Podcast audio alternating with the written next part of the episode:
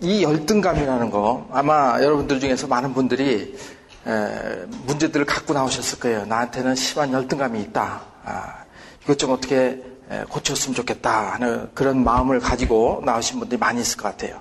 또 어떤 분들은 아, 이렇게 사람들 많은 데 나와서 쓰는 것 힘들어 하시는 분도 있고 또 뭐 여러 가지 열등감이 있을 거예요.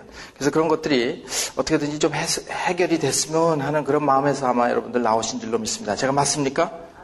예. 그렇다면 여러분 해결될 줄로 믿습니다. 왜냐하면 이 열등감이 과연 뭐냐 하는 거예요. 열등감이 뭐냐 하는 거예요. 열등감이 구성되어지려면 아, 몇 가지 조건이 있지 않습니까? 자, 열등감이 결정되어지려면 어떤 조건이 필요합니까? 두 가지가 필요한 것 같은데요. 나보다 나은 사람이 있어야 돼요. 그죠? 아, 여러분들이 다 그것 때문에 지금 고통받고 있는 거 아니겠어요? 나보다 나은 사람이 있다라는 거. 그래요. 열등감은 나보다 나은 사람이 있기 때문에 갖게 되는 감정이 아니냐는 거예요. 나보다 나은 사람이 있고 또 한 가지는 뭐냐면 그것을 그 기준을 정하는 기준이 있다라는 거예요. 무엇보다 못하다는. 열등감이라는 게 뭡니까? 남과 비교했을 때 그것보다 어떤 기준에 비교했을 때 그것보다 못하다고 느끼는 감정. 그것이 열등감 아닙니까? 그렇다면 이 열등감을 이루기 위해서는 열등감이 이루어지기 성립되기 위해서는 두 가지 조건이 필요한 거예요. 나보다 나은 사람과 기준. 이 두 가지가 있다는 거예요. 나보다 나은 사람은 어쩔 수는 없어요. 그렇죠? 나보다 나은 사람은 다 어떻게 하겠어요, 여러분들이? 예. 너무나 많아서 어떻게 하겠습니까? 저도 마찬가지예요. 너무나 많아서 그, 그 문제는 어떻게 해결할 수가 없어요. 그러나 그, 그 열등감을 더 정확히 들여다보면 그 많은 사람이 있음에도 불구하고 그 기준이 되는 것만 해결이 되면 사실은 그 사람들도 다 문제가 아닌 줄로 믿습니다. 믿으십니까? 네. 그 기준만 없애면, 그 기준만 없애면 사실은요, 열등감에 극복할 수 있습니다. 아멘. 네. 여러분 그 기준은 누가 정했냐? 결국 내가 정했다라는. 내가 갖고 있는 기준에 미달됐을 때 나는 열등감을 갖게 된다는 거예요. 그렇다면 그 열등감을 없애기 위해서 나보다 나은 사람을 다 없앨 필요는 없어요. 바로 그 기준 되는 것, 내가 갖고 있는 자의식을 바꾸기만 한다면 사실은 그 열등감은 없어질 줄로 믿습니다. 아멘? 그렇다면 그 칼자루는 누가 지었냐는 거예요. 그 열등감을 느끼게 하는 그 칼자루는 누가 졌다고 생각합니까? 여러분들이에요. 동의하십니까? 그렇다면 오늘 분명히 그 칼자루 잡고 있는 사람이 해결할 수 있지 않습니까? 그렇다면 여러분들은 해결할 수 있는 거예요. 저는 그렇게 생각을 해요. 자, 그렇다면 여러분 이 칼자루를 지으신 여러분들께서 이것을 고쳐야 될 줄로 믿습니다. 이제 그걸 남한테 줄 게 아니라 이 열등감은 내가 뭐예요? 고칠 수 있다. 이런 생각을 갖고 한번 강의를 따라와 주시면 좋겠어요. 가능합니다. 가능합니다. 자, 그렇다면 열등감이 있는 사람들의 특징을 몇 가지 보겠습니다. 열등감이 있는 사람들의 특징. 열등감이라는 것은요, 사실은요, 내가 남보다 열등하다고 느끼는 그 감정인데, 더 속으로 들어가 보면 무슨 마음이 있냐면요, 그것으로 인해서 내가 받은 상한 감정이 그 안에 들어있는 거예요. 사실 열등감 누구나 다 우열을 가리자면요, 다 어, 나보다 잘한 사람이 있고 못한 사람이 있어요. 그게 문제가 아니라 실제로는 그 열등하다고 느끼는 것으로부터 받은 감정, 상한 감정이 있다는 거예요. 이 감정이 사실은 굉장히 중요합니다. 그러니까 이 열등감은요, 사실은요, 누가 주는 것이 아니라 내가 갖고 있는 기준이에요. 사실은 내가 만들어 놓은 기준에 의해서 사실 내가 스스로 열등하다고 사실 느끼는 겁니다. 그렇기 때문에 이 열등감은요, 사실은 아까도 얘기했지만 그 기준만 없앤다면요, 사실은 우리가 거기서 탈피할 수가 있다라는 거예요. 그 정도가 아니에요. 또 이 열등, 열등감 때문에 갖게 되는 상한 감정들이 문제입니다. 제가요, 우리 그, 이제 우리 누이가 이제 저하고 두 살 차이입니다. 그래서 좋은 대학을 들어갔어요. 여자 대학교를 들어갔습니다. 그리고 저도 이제 2년 후에 대학을 들어갔습니다. 아, 저는 아, 안명문 대학을 들어갔습니다. 우리 누이는 명문 대학을 들어갔고 저는 안명문 대학을 들어갔습니다. 아, 그래서 저는 그 항상 그, 그 뭐예요 열등감이 좀 있었는데 그래도 마음 한 구석에서는 우리 누이가 명문 대학을 갔으니까 좋은 대학교에 여학생들을 좀 소개받을 수 있겠다 이런 생각을 했던 거죠. 근데 그게요 산산조각이 나버렸어요. 왜냐하면 우리 누이가 어, 이류대학 그 학생은 소개해 줄 수 없다라는 거예요. 얼마나 매정한죠. 같은 그 남매인데도 어떻게 그럴 수가 있어요? 음. 그래가지고 제가 상처를 많이 받았어요. 상처를 많이 받고 그 상한 감정이 있어요. 아마 그래서 제가 더 어, 인류 어, 여대생들하고 이렇게 미팅을 많이 했는지도 모르겠어요. 그런데 하여튼 그런 상한 감정이 저한테는 있었더라고요. 그래서 그것을 어떻게든지 극복해 보려고 하는 아마 숨은 피나는 노력이었는지도 모르겠어요. 어찌됐든 이 열등감이 우리에게 주는 것은 뭐냐면 그 열등하다고 느끼는 것 뿐만 아니라 거기에 그것으로 인해서 우리에게 상한 감정을 주더라는 거예요. 이 상한 감정이 사실은 우리에게 큰 문제입니다. 그래서 열등감이 있는 사람들에게 진짜 문제는 뭐냐면은 이 열등하다는 것 자체보다도 열등함으로써 우리가 갖게 되었던 바로 그 상한 감정, 이 상한 감정을 어떻게 잘 처리하느냐 하는 것이 사실은 진짜 문제예요. 여러분 열등감이 있는 사람들의 특징은요. 이 열등감으로 인한 상한 감정을 어떻게든지 없애보려고 노력을 합니다. 그래서 많은 경우에 이런 것들이 있어요.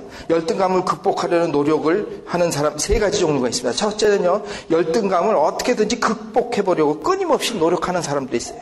이것은 오히려 굉장히 건전한 방법입니다. 그렇죠? 자기가 학업이 부족하다고 생각해서 야학을 하고 나이가 먹었음에도 불구하고 계속해서 노력을 해서 끝까지 자기의 열등감을 극복하려고 하는 노력들. 이것은 우리 사회에서 참 좋게 받아들여지고 좋은 것 같아요. 또 가난하거나 또는 어, 어떤 장애가 있거나 이랬을 때에 그것을 극복하려고 하는 어떤 노력들 이것은요 오히려 참 보기 좋은 면이 있을 수 있습니다. 그래요.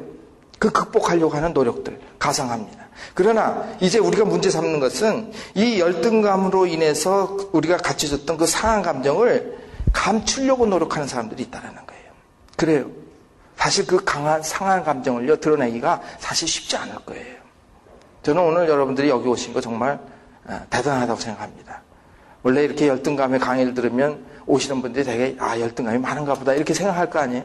그럼에도 불구하고 여러분들이 정말 오셨다는 것 저는 정말 아, 여러분들 용기 있다고 생각하시고 하고 여러분들 다그 아, 해결될 줄로 믿습니다. 네. 그 용기예요. 그 정도만 되면 사실은 다 해결된 겁니다. 사실 여기 와서 고치려고 하는 그 노력만으로도 사실은 다 된 거예요. 진짜는 여기 안 오신 분들이 사실 문제죠. 네. 자, 이 상한 감정을 감추기 위해서 어, 사람들은요 뭔가에 집착을 한다는 거예요.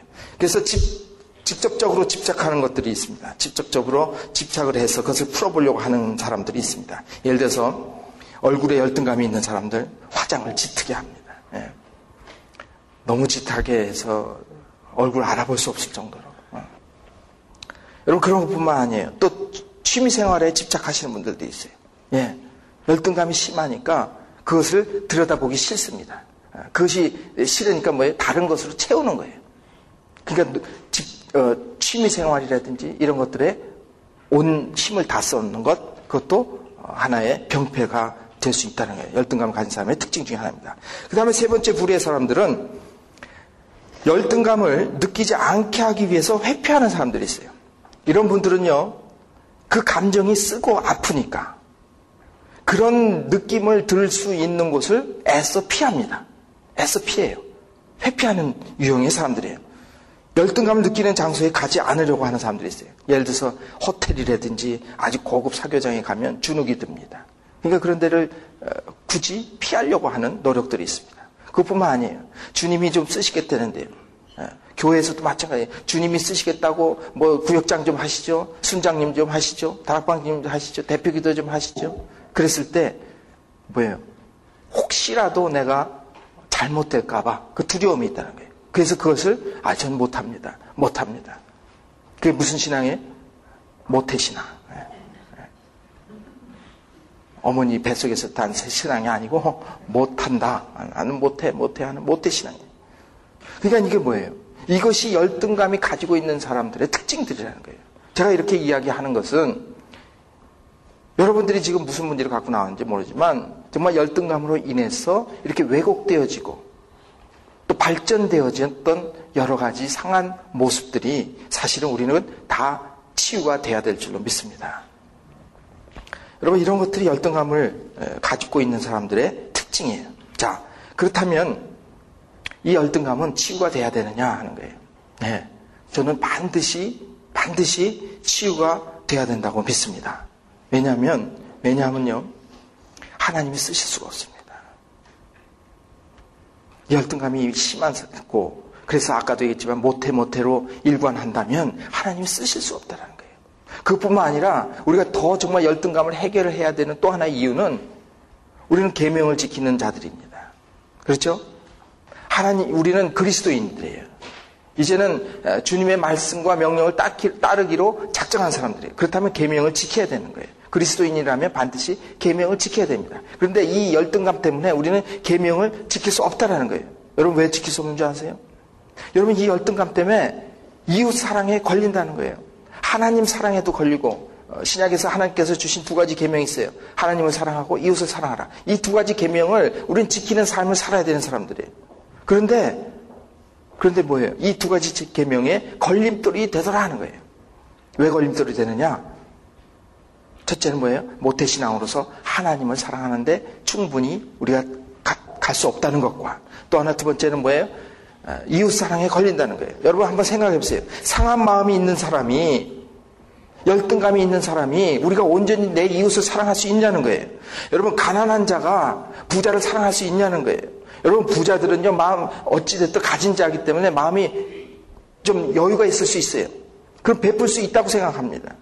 근데 정말 가진 것이 없는 사람이라면 그래서 열등감이 심한 사람이라면 가진 자를 향해서 나아갈 수 있겠냐는 거예요. 여러분 우리는요 하나님의 자녀라면 우리 하나님의 계명을 지켜야 됩니다. 못 가진 자가 가진 자를 사랑하는 것 힘듭니다. 그러나 그것도 해야 됩니다. 여러분 건강이 없는 자가 건강한 자를 위해서 배려할 수 있습니까? 건강한 자가 항상 건강치 못한 사람들을 배려합니다. 그것이 순례죠. 그것이 쉬워요. 그러나 건강을 잃은 자가 건강을 자기가 자기 건강도 잃었지만 남을 위해서 배려할 수 있느냐는 거예요. 그 정도 수준까지 가야 된다는 거예요. 왜 못하느냐? 바로 열등감 때문에 그렇다는 거예요. 나는 지금 가진 것이 없고 나는 부족한데 내가 어떻게 내 문제도 지금 해결하지 못하는데 어떻게 남의 문제를 볼 수 있느냐? 이런 마음이 우리 가운데 있다라는 거예요. 여러분 장애가 있는 사람이 건강한 사람을 배려할 수 있겠습니까? 만약 그럴 수만 있다면 그거는요 장애를 극복한 사람이에요. 그런 사람이 되기를 주님의 축원합니다. 여러분 그게 우리가 가야 될 길이에요. 우리의 열등감을 뛰어넘는 삶을 살아야 된다는 거. 근데 우리가 만약에 여러분들이 아직도 열등감의 그 문제가 해결되지 않았다면 사실 그 열등감 때문에 우리는요 그 열등감을 자극하는 존재에 대해서는 우리 사랑할 수 없게 된다는 거예요. 여러분 이것을 분명히 아셔야 돼요. 그렇기 때문이라도 우리는 이 열등감이 이 상한 감정이 반드시 치유돼야 될 줄로 믿습니다. 여러분 잘 오셨어요. 예. 여러분 열등감만 치유하러 오셨지만 사실은 뭐예요? 상한 감정 모두가 치유될 줄로 믿습니다. 여러분 하나님은요 다 치유해 주시기 원하세요. 여러분 지금 고민하고 고통받고 있는 그 열등감 하나 때문에 어떻게 여기까지 오셨는지 모르지만 사실은 그거 하나만 치유가 되는 게 아니에요. 그 모든 것을 다 치유해 주시길 원하세요. 그러니까 잘 오신 거예요. 그것 때문에 왔지만 여러분들 수지 맞았습니다. 네. 우리는 이 열등감을요 우습게 봐서는 안 돼요. 반드시 치유해야 될 줄로 믿습니다. 그냥 이런 대로 살래요. 그냥 못생긴 대로 살게요. 그게 아니라는 거예요. 반드시 해결돼야 될 줄로 믿습니다. 또 한 가지 엄청난 이유가 있습니다. 여러분 또 하나의 엄청난 이유는 뭐냐면 그 열등감이 바로 사단의 침입 통로가 되기 때문에 그렇습니다. 여러분 생각해 보세요. 우리 모두 그리스도인의 성령 충만한 삶을 살기 원합니다. 그래요. 성령 충만하고 예배에 성공했을 때 우리가 갖는 그 풍요로움이 있습니다. 문제가 다 해결되고 정말 평강이 내 마음을 가득 지배하고 어떤 문제가 오더라도 하나도 동요되지 않는 그 풍족한 마음이 있습니다. 그런데 그게 끝까지 지속만 되면야 얼마나 좋겠어요. 여러분 지속할 수 있습니까? 여러분 지속됩니까? 지속이 안 되더라는 거예요. 며칠만 지나면 다시 뭐예요? 내가 요동치는 어, 요동을 쳐서 뭐예요? 다시 그 은혜를 다 까먹고 다시 옛날로 돌아가더라는 거예요. 여러분 성령 충만하러 가기는 힘들어도요. 내려가는 건 금방이에요. 그죠? 까먹는 건 순간이에요. 충만해지려면 굉장히 오래 걸리는데. 그 왜 그러더냐? 여러분 이걸 잘 아셔야 돼요. 그것이 뭐예요? 결국은 바로 열등감이라는 그 상한 감정 때문에 그렇다는 거예요. 여러분 상한 감정을 탁 건드리면요. 우리는요. 그만 무너진 게 되는 거예요. 여러분 동의하세요? 여러분 이 상한 감정이라는 것은요. 아픔이에요. 아픔. 아픈 마음이에요. 여러분 몸에 상처가 났을 때 손에 손에 상처가 났을 때 예, 소금물에 담그면 어떻게 됩니까? 아주 아주 고통스러워요. 그러나 만약에 상처가 없을 때는요 소금물 아니라 뭘 만져도 그렇게 아프지 않아요. 근데 왜 상처 났을 때는 소금물이 그렇게 쓰라리게 느껴질까요? 그것은요 내 마음에 상, 아, 내 손에 상처가 났기 때문에 그런 거예요. 우리 마음도 마찬가지라는 거예요. 우리가 보통 때는 다 받아들일 수 있어요. 예. 그러나 나의 상처난 감정을 건드리면 우리는요, 폭발할 수밖에 없다는 거예요. 폭발할 수밖에 없다는 거예요. 여러분들의 약점은 무엇입니까? 여러분이 열등하다고 느끼는 감정들이 무엇입니까? 그것이야말로 사단이 우리에게 들어오는 침투하는 통로가 된다는 거예요. 그렇기 때문이라도 우리는요, 이 열등감을요, 반드시 해결해야 될 줄로 믿습니다. 아멘? 네. 여러분 해결하십시오. 그게 주님이 기뻐하시는 거예요. 그리고 주님은 그 상한 마음을 치유하시기 위해서 이 땅에 오셨다고 말씀하셨어요. 그래요. 그 상한 감정 때문에 우리는 늘 사단의 조롱거리가 됐다는 거예요. 이제는 그 상한 마음을 치유하고 이제 사단이 우리를 밀 까불리듯이 까불릴 수 없도록 방어할 수 있는 그런 계기가 되기를 원합니다. 여러분, 그래서 우리는 열등감을 반드시 치유해야 될 줄로 믿습니다. 자, 그렇다면 이 열등감이 도대체 어디서부터 왔느냐? 여러분 잘 들으셔야 돼요. 오늘 여러분 칼자루를 여러분이 주셨다고 그랬어요. 이제 열등감이요? 이제 누가 준 게 아니라 우리가 갖고 있는 그 잘못된 자, 잘못된 기준, 이것 때문에 우리가 늘 그 피해의식 때문에 그 열등하다는 의식에 사로잡혀서 사실은 우리가 속고 있다라는 거예요. 속고 있습니다. 그러면 이 속고 있는 것을 우리는 이제는 아, 없애야 될 믿어요.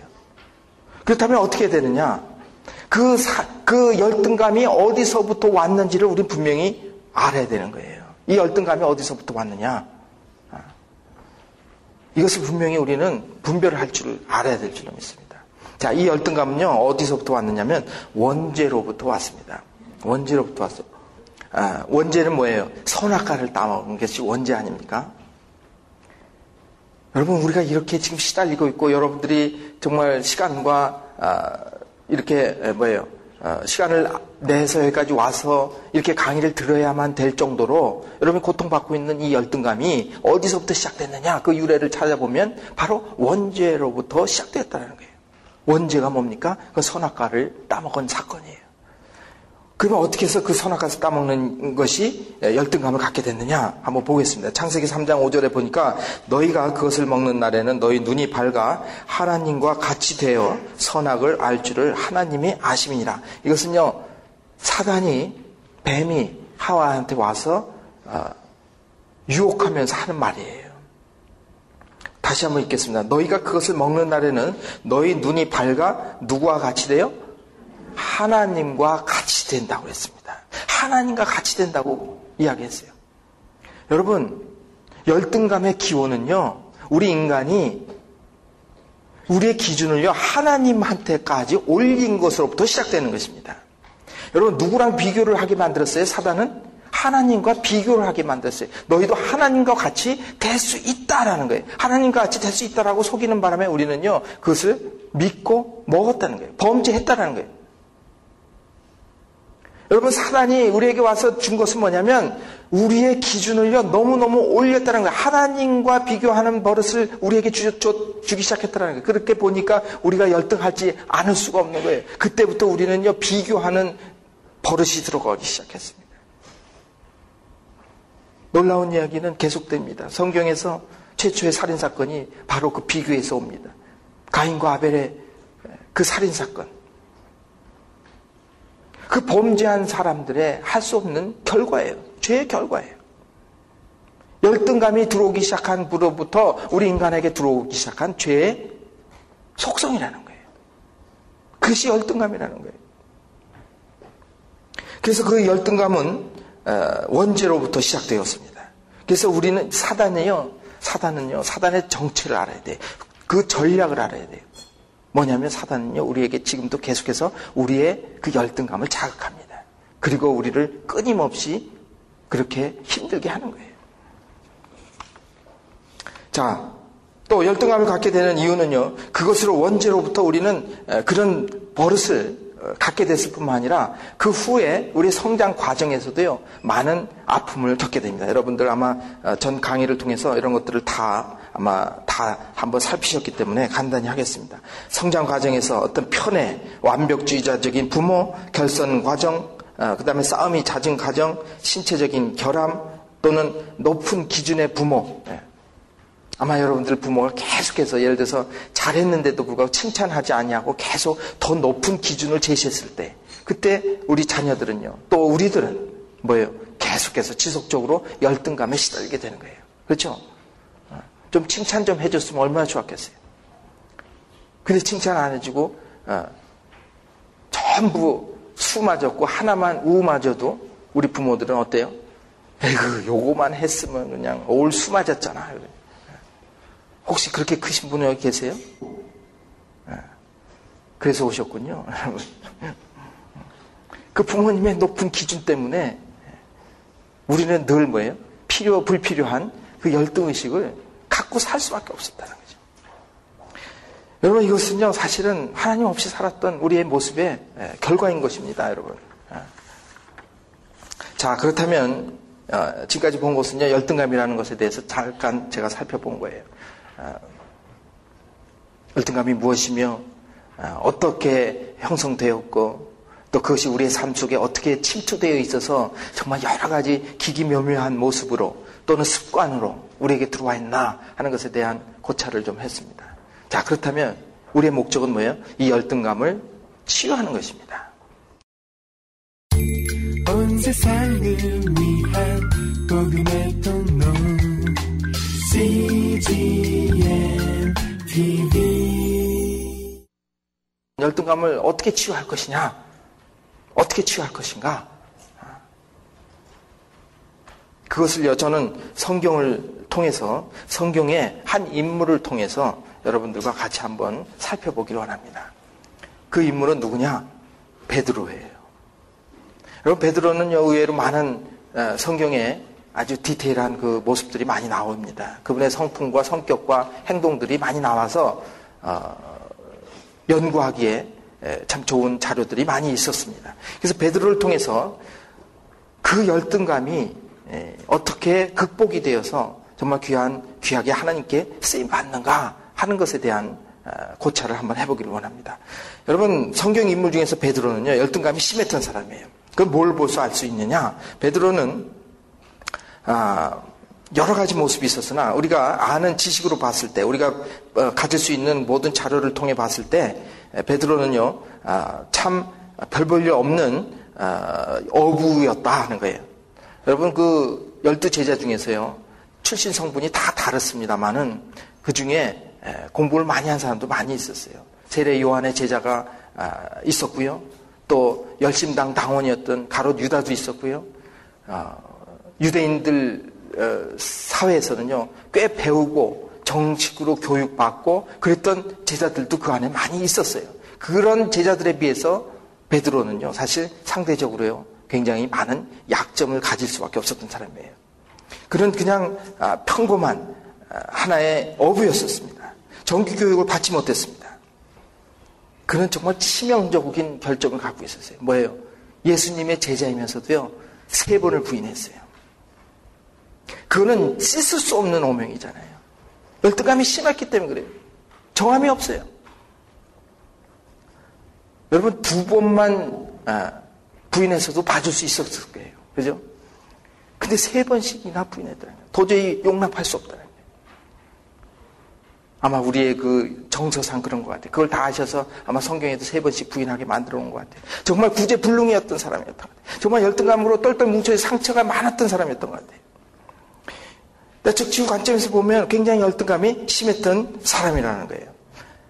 열등감이 많은 사람들의 특징은요, 아, 자기 자신에 대해서 평가절하합니다. 그리고 부정적인 생각을 많이 가집니다. 그래서 남들보다 조금이라도 더 튀려고 하는 그런 과장된 행동을 하기도 하고요. 또 반대로는 뭐예요? 더, 더 많이 아, 과장되게 겸손한 척을 하게 되는 거예요. 네. 둘 중에 극단적이에요. 너무 잘난 척하고 튀거나 아니면 극단적으로 아주 아주 어, 아주 겸손한 척 하는 거예요. 지나친 겸손도 뭐예요? 사실은 어, 좋은 게 아니라는 거죠. 어, 그리고 또 어, 그런 열등감을 가지고 있는 사람들의 그 어, 특징에 보면요. 거기 쭉 적어놨습니다. 여러분들이 아마 읽어보시면 대충 아실 것 같고 그 내면적인 문제에서는 뭐냐면 어, 그 열등한 것이 드러나지 않도록 교묘하게 위장을 한다. 아까도 처음에 제가 좀 말씀드렸습니다. 그런 것들이 있습니다. 그 다음에 관계에서 자, 장애가 옵니다. 관계의 장애도 옵니다. 여러분, 어, 그런 열등감이 심한 사람들은요, 굉장히 겉으로는 굉장히 겸손한 것 같고, 나이스한 것 같고, 그렇지만 사실은요, 그 안에 사랑은 없다라는 거예요. 저도 사실은요, 굉장히 겸손했었습니다. 예. 근데 저도요, 그것이, 어, 그 어떤, 뭐예요. 그 열등감에서 왔다라는 것을 나중에 알게 됐어요. 저는 사실 제 자체가 굉장히 겸손한 사람으로 착각을 했던 거예요. 그래서 제가 알고 보니까 그것은 겸손이 아니라 위장된 겸손이었어요. 왜, 뭘 보고 알 수 있느냐? 제 안에는 사랑이 없더라고요. 여러분, 겸손하면, 그리고 사람들을 사랑하야 되는 것이 우리 주님의 제자 된 우리로서 해야 되는 일 아닙니까? 그러나 제가 겸손은 했지만, 뭐예요? 사랑은 없더라는 거예요. 그 위장되었다라는 것을 제가 깨닫게 되었던 거예요. 그 다음에 또 이 열등감이 많은 사람들은 영적인 장애가 있습니다. 영적인 장애 중에서 뭐가 있느냐? 하나님의 부르심에 대해서 제대로 따르지 못해요. 아까도 얘기했어요. 모태신앙이 있고요. 오히려 부담으로 느끼거나 영적 성장이 매우 늦게 됩니다. 여러분 왜 그런지 아세요? 이 열등감이 심한 사람들의 특징 중에 하나는요. 하나님에 대한 분노가 있습니다. 하나님에 대한 분노, 이거 무섭습니다. 이 문제를요, 우리 정말 우리 내면을 들여다보면서 이 문제가 해결돼야 될 줄로 믿어요. 여러분들도 한번 들여다보세요. 여러분들 정말 삶 가운데 하나님에 대한 분노가 혹시라도 없나 하는 것을 우리는 봐야 됩니다. 왜? 이 분노의 문제, 특히 하나님에 대한 분노의 문제는요, 우리의 영적 성숙을 막기 때문에 그래요. 이건 왜곡된 분노입니다. 내가 열등하다고 느끼는 것, 그것이 하나님으로부터 왔다라고 생각하기에 하나님을 우리는 어, 분노한다라면 있을 수 없다라고 생각합니다. 그렇기 때문에 우리는 겉으로 드러내지 못합니다. 그럼요, 할 수 없죠. 그러나 우리 속마음에는 하나님에 대한 분노가 있는 사람들이 있다라는 거예요. 이 하나님에 대한 분노가 있는 사람들이 영적 성숙에는요, 굉장히 이루지 못하는 거예요. 그 문제가 해결돼야 돼요. 해결돼야 돼요. 요나를 보십시오. 요나가 하나님에 대한 분노가 있었던 사람이에요. 하나님이 뭐예요? 니누에로 가서 복음을 전하라고 했어요. 그랬더니 어디로 갑니까? 다시스로 가는 배 위에 밑에 들어갑니다. 여러분 그런 분노가 있었어요. 하나님에 대한 분노. 왜, 왜 이방 사람들한테 그렇게 관대하십니까? 우리 백성한테나 하시지요. 하는 그런 분노가 있었어요. 그러나 겉으로 부, 불순종할 수 없으니까요. 어, 불순종했습니다만은 배, 배, 밑으로 들어가서 뭐 잠을 자게 되고요. 그 다음에 고래 뱃속에 들어가고 또 회개하고 계속해서 하나님에 대한 분노가 해결되지 않는 모습을 봅니다. 그 요나 같은 사람들은요. 하나님 쓰실 수가 없어요. 그 안에 하나님에 대한 분노가 있기 때문에. 여러분 정말이에요. 그 하나님에 대한 분노는요, 우리가 잘 봐야 될 줄로 믿습니다. 그 다음에, 포로 된 상태가 있습니다. 이것은요, 고치지 않고 그냥 놔두면요, 상한 마음을 고치지 않고 해결되지 않으면 포로 된 상태까지로 가게 된다는 거예요. 그래서 의존적인 자아를 갖게 돼서 사람에게 종속이 됩니다. 여러분 이런 사람이 있어요. 열등감이 심한 사람들은요, 자기 혼자 쓰질 못합니다. 그래서 사람에게 종속이 돼요. 의존이 돼요. 그 올바로 쓰지 못하는 그런 관계의 장애까지 갖게 된다라는 것을 말씀드리고 싶습니다. 그래서 이것이 열등감의 증상들이에요. 근데 베드로가 이 중에 몇 가지 증상을 가지고 있었다는 거예요. 그래서 베드로는 사실은 굉장히 어, 열등감이 심했던 사람들이에요. 또 열등감이 현실 속에서 드러나는 모습들은 어떤 것이냐? 자신이 굉장히 못나 보인다는 거예요. 그죠? 열등감을 가진 사람의 또 하나의 특징들은 자신이 굉장히 못나 보이고 자신을 계속 낮추고 말을 해야지 편합니다. 예. 자기를 자꾸 이렇게 막 이렇게 일부러 낮춰요. 더 정말 그렇지, 아주 그렇지 않아도 될 때에 가서 너무나 자기를 편안할 정도로. 어, 그렇게 낮추는 사람의 모습이 있습니다. 그리고 이 또 열등감이 있는 사람의 특징 중에 하나는 자기 가족이나 친구, 이 모든 것을 다 열등하게 느끼는 거예요. 자기가 속해 있는 모든 것을 다 열등하게 생각해요. 그러니까 자기 가족들은 다 열등하다고 생각을 합니다. 남의, 자, 남의 집 자식들은 다 이렇게 위, 우대하면서 자기 집 자식들은 학대하는 사람들이 있어요. 이거 뭐예요? 심한 열등감이 갖고 있는 사람들의 모습이에요. 또 자기가 갖고 있는 가족뿐만 아니라 자기 친구도 그렇고 자기가 속해 있는 공동체, 심지어는 자기 교회까지도 열등하다고 생각하는 사람들이 있습니다. 굉장히 심하게 상처받은 사람들이죠. 그리고 이런 사람들은요, 아, 막상 하면 잘 하는데도 하기 전에 못할 것 같아서 힘들 것 같아서 주저하고 망설이는 사람들이 있다는 거예요. 네, 뭘 시키면 하긴 잘해요. 근데 그걸 나서질 못해요. 쭈삣쭈삣 한다는 거죠. 그 다음에 경쟁이 되는 일은 피하려고 한다는 거예요. 이것도 또 열등감이 있는 사람들의 특징 중에 하나입니다. 자, 이런 것들이 열등감이 있는 사람들의 모습이고 현실에 드러나는 모습들인데 바로 베드로가 이런 모습들을 고루고루 갖추고 있었다라는 거예요. 그런데 이렇게 심하게 열등감에 시달렸던 베드로가 그가 어떻게 됐느냐? 어떻게 됐느냐면요. 여러분 베드로의 그, 그 아주 드라마틱한 반전은요. 우리가 참 아, 본받을 만한 것 같아요. 그렇게 별 볼일 없었던 베드로였는데 여러분 사도 중에 사도로서 리더가 됐다는 거예요. 여러분 이방인에게 복음 전도를 위해서 첫 번째 부름 받으신 부름 받은 사람이 바로 베드로예요. 그 환상 가운데 고넬료의 사건을 통해서 이방인에게도 복음이 전해져야 된다라는 하나님의 그 뜻이 제일 처음에 전해진 사람이 누구냐? 바로 베드로라는 거예요. 그 베드로는 크게 쓰임 받는 사람 중에 하나였어요. 또 여러분 잘 아시다시피 베드로를 반석이라고 그랬어요. 그리고 그 위에 음부의 권세가 이기지 못하는 교회를 지으리라. 그것이 하나님의 약속이었어요. 그것이 베드로예요. 그 베드로 위에 예, 그렇게 엄청난 교회의 초석이 되었던 사람이 바로 베드로라는 거예요. 정말 너무나 너무나 큰 반전이 아닐 수 없습니다. 그리고 제일 처참하게 처형당한 것을 여러분 아실 거예요. 그럼 가장 처참하게 처형당했습니다. 거꾸로 십자가에 못 박혀 돌아가셨어요. 그랬음에도 불구하고 그것을 피하지 아니하고 그것을 담담 담대하게 받아들였다는 거예요. 이건 열등감이 있는 사람의 모습이 아니에요. 완전히 치유가 되었습니다. 완전 치유되고 완전히 회복되어서 정말 주님의 놀라운 그런 사역을 감당하는 엄청나게 예, 정말 쓰임 받는 그런 성도가 되지 않았냐는 거예요. 여러분, 여러분 그 열등감만 고치기를 원하지 않으세요, 하나님은요. 예. 여러분의 상한 모든 것을 고쳐주기를 원하세요. 그 열등감 때문에 여러분들이 여기 나왔지만 사실은 그 속 안에 얼마나 많은 상한 감정들이 있습니까? 열등감 뿐이겠습니까? 거절감도 있고요. 죄책감도 있고요. 분노도 있고요. 굶주린 마음도 있고요. 그 모든 마음 쓴뿌리들이 다 우리 안에 있다는 그거 다 고쳐주기를 원하세요. 여러분 베드로도요. 바로 그래서 회복된 후에 그렇게 열등감이 많았던 사람이 회복돼서 하나님의 큰 종으로 쓰임 받았다는 것, 이건 우리가 귀감이 돼야 될줄 믿습니다. 과연 베드로는 어떻게 변화가 됐을까요? 과연 어느 순간에 변화가 됐을까요?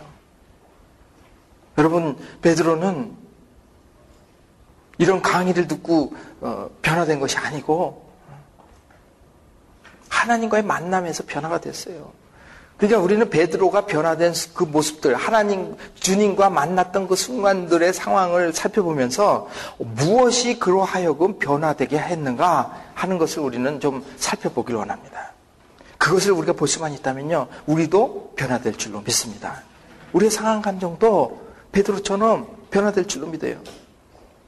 자, 그렇다면 무엇이 그를 변화시켰는가 한번 찾아보기 원합니다. 첫째는요,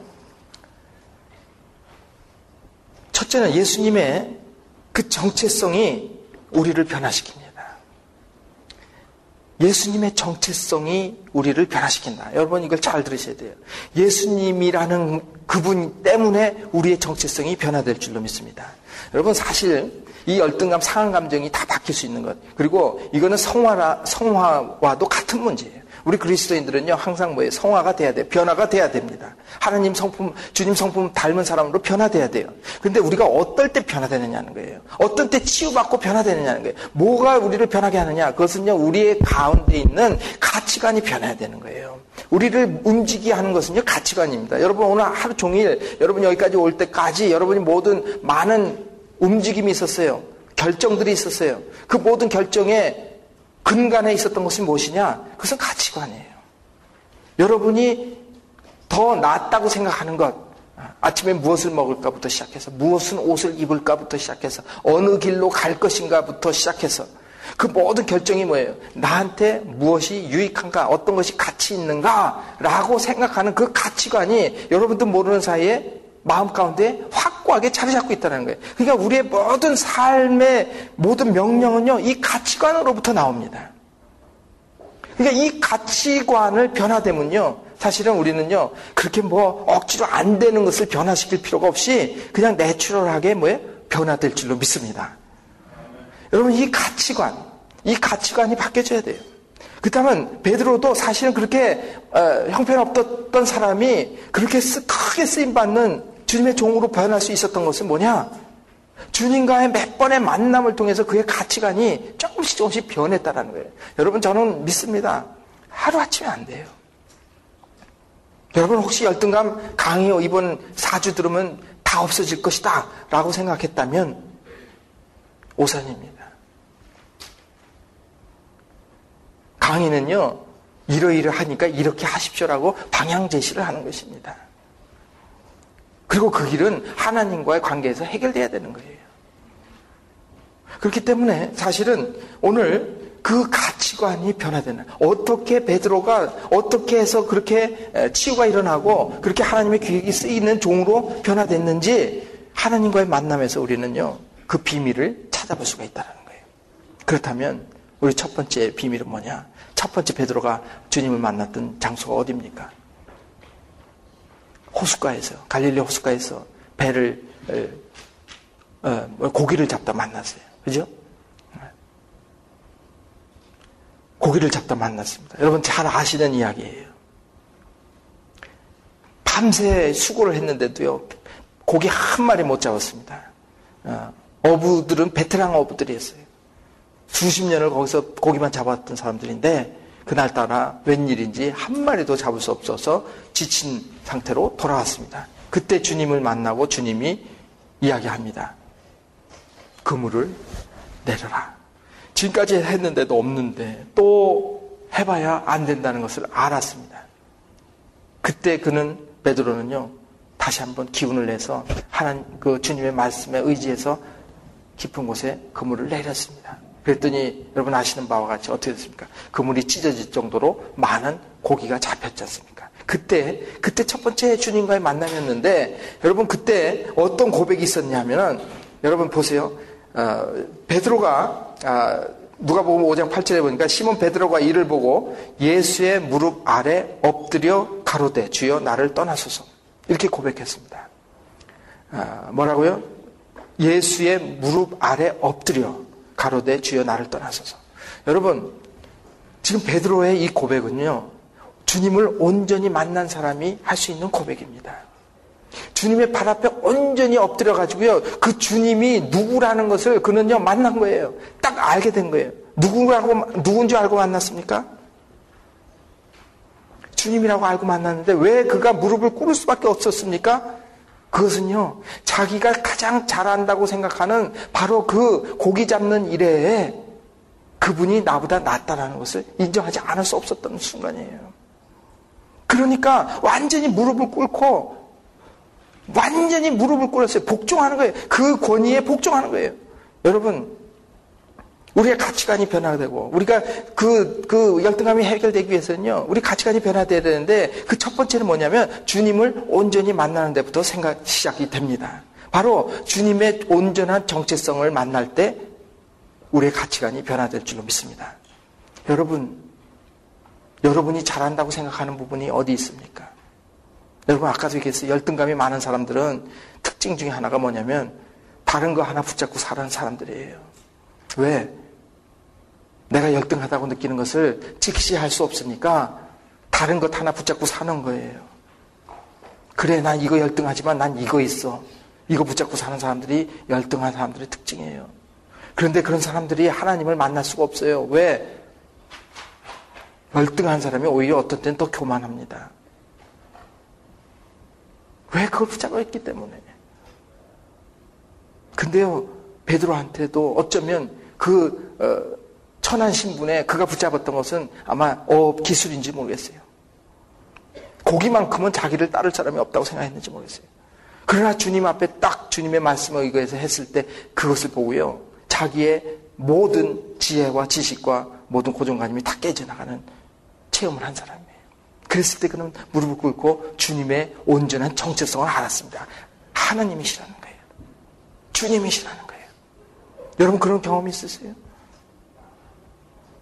여러분 정말 여러분들이 잘하고 있다라고 생각하는 것 그것보다도 더 주님이 잘하신다고 온전히 무릎 꿇은 적이 있으세요? 그게 없다면 우리 가치관은 변하지 않을 것입니다.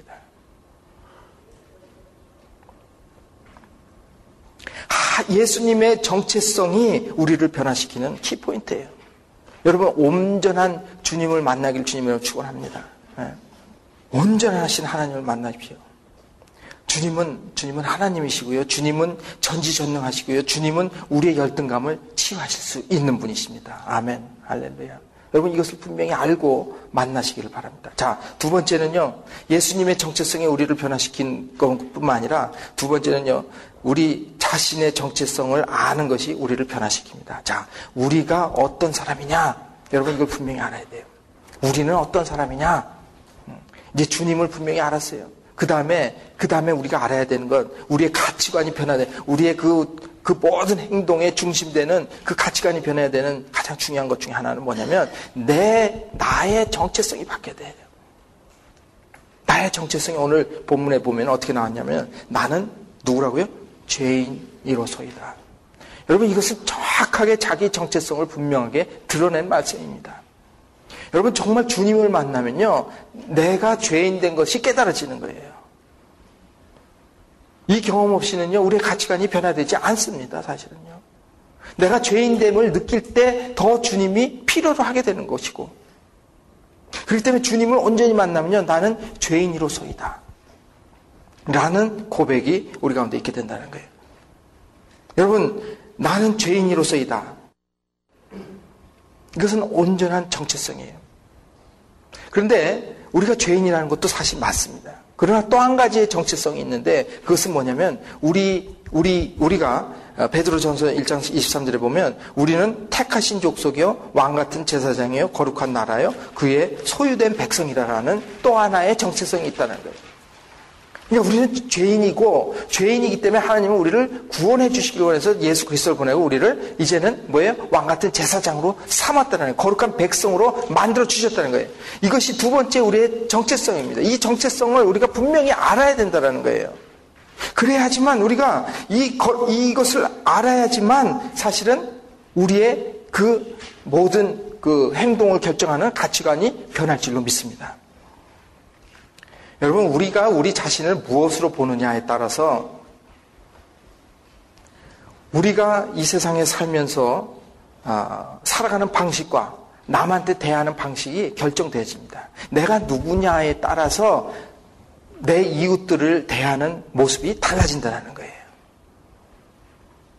그러니까 내가 어떤 존재냐에 따라서 남을 어떻게 보느냐 그것이 결정되어진다는 거예요. 그렇기 때문에 우리가 만약에 정말 하나님의 거룩한 백성의 왕 같은 제사장이라는 그런 자아가 자아 정체성이 확실하게만 확립이 된다면 이제 우리는요 남들을 볼 수 있는 눈이 바뀌어질 줄로 믿습니다. 또 우리의 가치관을 변하게 하는 것은 뭐냐? 주님의 사랑이 우리를 변화시킵니다. 여러분 베드로가요 아, 성경에 보면요 아, 이제 그 주님이 이제 잡히시던 날 밤에 그 세 번 부인하는 장면이 나옵니다. 세 번 부인하는 장면이 나오는데요. 오늘 본문을 좀 더 아주 좀 자세하게 보기로 원합니다. 누가복음 22장 61절, 60절부터 62절까지 말씀을 제가 거기다 썼습니다. 제가 읽어볼게요. 잘 보세요. 그 잡히시던 밤에 세 번 부인하고 나서 이제 그 세 번째 부인할 때의 이야기입니다. 아, 첫 번째, 두 번째 부인하고요. 이제 세 번째 부인했을 때에 아, 세 번째 어떤 사람이 너가 그 예수와 같이 있던 사람이 아니냐라고 물어봤을 때 베드로가 가로되 이 사람아 나는 너 하는 말을 알지 못하노라. 방금 말할 때 닭이 곧 울더라. 그렇죠. 세 번 부인하고 나니까 닭이 울었습니다. 61절 봅니다 주께서 돌이켜 베드로를 보시니. 베드로가 주의 말씀 곧 닭 오늘 닭 울기 전에 내가 세 번 나를 부인하리라 하심이 생각나서 밖에 나가서 심히 통곡하니라. 여러분 오늘 본문에서 유심히 봐야 될 부분은 뭐냐면 아, 주께서 돌이켜 베드로를 보시니라고 이야기하고 있습니다. 여러분 어, 공간 복음서에는요, 복음서 다른 복음서에서는 어, 주님이 베드로를 보았다라는 장면은 없습니다. 근데 유독 어, 누가복음에만 아, 이렇게 나옵니다. 주께서 돌이켜 베드로를 보시니 여러분 이때의 상황을 아시죠? 아, 베드로가 세 번을 부인했습니다. 정말 제자로서는 정말 치욕적인 그런 어떤 그 장면일 수밖에 없었어요. 주님을 세 번 부인하고 나서요. 아, 주님이 그 베드로를 이렇게 보셨다고 했습니다. 여러분 주님이 그때 보셨을 때 그 눈동자가 어, 무엇을 말했을까요? 어떤 눈동자였을까요? 네가 어떻게 감히 나를 세 번씩이나 부인했느냐? 이런 책망의 눈이었을까요? 그렇지 않을 것 같아요. 그죠? 사랑의 눈이었을 것 같아요. 그것까지도 알고 주님은 그것을 용서하고 용납하는 눈길이었을 것입니다. 베드로가 그 눈길을 보고 그가 가서 밖에 나가서 심히 통곡하니라. 베드로는요, 주님의 그 눈빛에서 자기를 사랑하는 것을 깨달았어요. 저는 이렇게 생각합니다. 주님이 벌써 이 장면이 나오기 전에 내가 나를 세 번 부인하리라 라는 말을 먼저 하시고 오늘 사건이 일어납니다. 그때 아마 베드로는 그것을 건성으로 들었을 것입니다. 저는 오늘 이 장면을 위해서 주님이 이미 베드로에게 실망하지 않도록 배려한 배려라고 봅니다. 나는 네가 배 뭐예요? 배신할 것을 나는 알고 있었다라는 거예요. 여러분 그게 베드로에게 얼마나 큰 위로가 되겠습니까? 여러분 그냥 그냥 아무 일 없이 내가 어, 주님을 부인했다면 주님이 이렇게 보는 눈에 뭐예요? 나는 심한 죄책감을 느꼈을 거예요. 그러나 주님은 이런 일이 있을 줄 알고 그 사랑하는 제자를 위해서 이미 뭐예요? 네가 나를 세 번 부인하리라. 그 언지를 먼저 주셨다는 거예요. 그것을 안 베드로는요 심히 통곡하지 않을 수 없었다는 거예요. 여러분 이 하나님과의 만남입니다. 진짜 하나님과의 만나면, 만나신다면요, 하나님의 그 사랑을 느낄 줄로 믿습니다. 여러분, 그것은요, 본인만이 할수 있어요. 하나님과의 관계에서만이 할수 있는 사랑이에요. 하나님은 우리에게 늘 와서 이야기를 하시기를 원하세요. 그리고 그 음성에 귀 기울였던 사람들은 뭐예요? 하나님의 그 사랑을 늘 체험할 수밖에 없습니다. 이것이야말로 우리를 또 뭐에 움직일 수 있는 가치관이 확립의 또 하나의 방법이다라고 저는 생각을 합니다. 여러분 주님의 그 사랑이 우리를 변화시키는 줄로 믿습니다. 여러분 주님의 사랑을 체험하십시오. 그 사랑을 체험한다면 여러분 우리 열등감은요 더 이상 문제가 아니에요. 그렇지 않습니까? 우리가 가장 귀한 것을 얻었다면 여러분 그러고도 더 다른 것을 얻으려고 한다면 그것은 부질없는 짓이에요. 이 세상에 최고의 것을 얻었다면 그 나머지 거는 다 문제가 되지 않아요. 여러분, 우리를 향한 어떤 비난의 목소리, 또 우리를 열등하게 만드는 어떤 그런 것들, 이제는 더 이상 중요하지 않을로 믿습니다. 여러분, 우리는 왜냐고, 왜냐고요? 주님의 사랑을 소유한 자들이기 때문에. 만약 우리 주님의 사랑, 이 참 사랑만 소유할 수 있다면, 우리는요, 그런 것에 예, 이제 마음 뺏기지 않을 줄로 믿습니다. 이제 마지막으로 하나만 더 보고 마치겠습니다. 마지막으로요, 주님의 사명이 우리를 변하게 만듭니다. 여러분, 부활하신 주님께서 이제 디베리아 바닷가에서 부활하신 주님이 다시 제자들을 찾아옵니다. 그리고 그들에게 나타나셔 가지고 특히 베드로에게 나타나셨습니다. 여러분, 저는 이 베드로를 개인적으로 주님 만나시는 주님의 그 현장들을 묵상하면서 참 그 하나님의 그 주님의 그 귀한 사랑을 느낍니다. 정말 섬세하세요. 여러분 그렇게 느끼지 않으세요? 정말 세밀하게 그 한 영혼이 그 다쳤던 그 마음 한 구석구석까지 다 어루만지시는 주님을 느끼십니다. 그가 세 번 부인했을 때 주님은 친절하게도 그 세 번의 용서를 해 주십니다. 그것이 주님의 마음이에요. 우리 안에 있는 모든 상한 감정을 하나라도 남기지 아니하고 다 치유하시기를 원하시는 주님. 여러분 온전하게 치유받기를 주님으로 축원합니다. 여러분 이것은 우리의 특권이에요. 그리고 우린 권리입니다. 그리고 해야 돼요. 왜? 우리를 완벽하게 만드셨기 때문에. 우리는 다만 주님을 만나기 전에 잘못된 세팅 속에서 살다 보니까 우리가 불필요한 열등감을 가지고 살았던 사람들이에요. 우리 그걸 발견하고 지금 이 자리에 오신 여러분들 정말 축복받으실 줄로 믿습니다.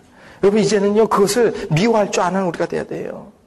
그 주님의 그 섬세하심을 사랑을 깨닫고요 이 모든 것을 한번 정말 다 고쳐보겠다라는 강한 욕망이 우리 가운데 있기를 원합니다.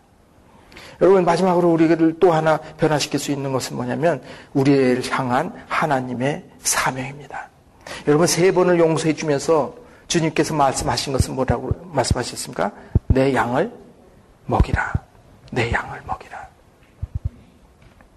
여러분 이것은 주님이 우리를 향하신 하나님의 뜻이에요.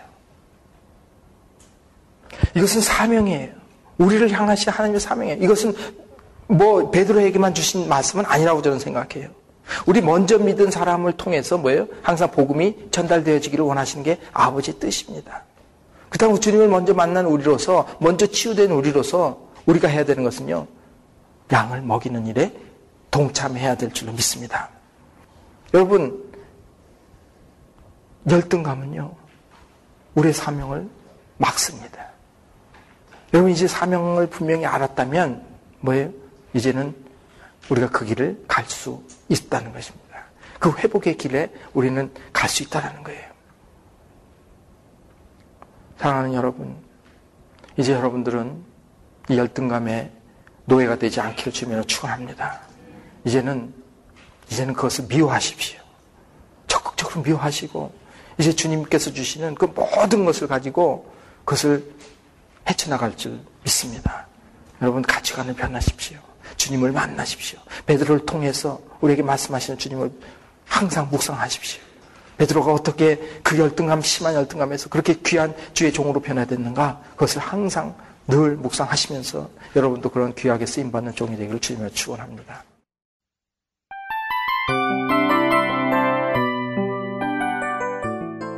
이 프로그램은 청취자 여러분의 소중한 후원으로 제작됩니다.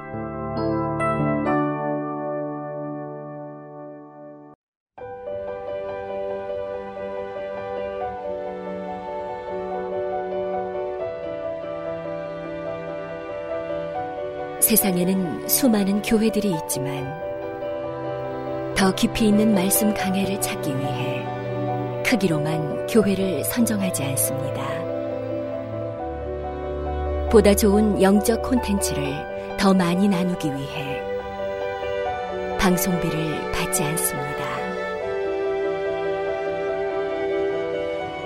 1년 365일 복음만 전하고 싶어서 우리는 광고를 하지 않습니다. 온누리의 복음을 땅끝까지 CGN TV와 함께 땅끝 성교사가 되주세요